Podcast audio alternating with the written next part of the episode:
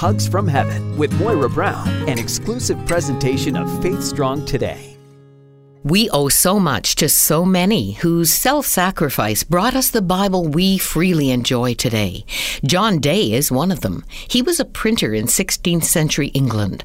Born during the reign of Henry the Eighth, he began his profession at age twenty-two in King Edward's brief Protestant rule. John became the most prominent publisher of Protestant materials in London, and at age thirty was appointed by Edward to publish Poinette's Protestant Catechism.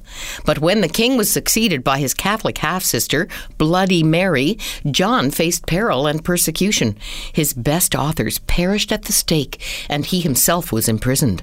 Somehow he escaped and spent his exile traveling around Europe, learning all he could of new printing methods, meeting young apprentices, and planning future work.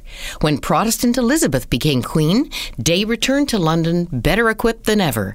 He was the first to print music, to cut, cast, and use Anglo-Saxon type, to introduce mathematical signs, and the first to make Roman and italic types used on the same line as regular print. He included pictures, woodcuts in his books, and was the first to print smaller sections of the Bible, which he advertised, quote, "printed in sundry parts for these poor, that they which are not able to buy the whole may buy a part." He published all of Latimer's sermons, then Ridley's Friendly Farewell, but his most famous book was John Foxe's Book of Martyrs, which became the most important book of its day. Business soared, forcing Day into larger quarters near Saint Paul's Cathedral. The sign in front of his shop said, "Arise, for it is day." John Day had thirteen children by his first wife and thirteen more by his second.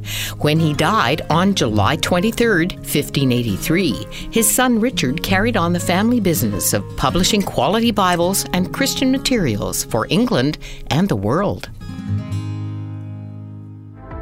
This has been Hugs from Heaven with Moira Brown, an exclusive presentation of faith strong today dot com.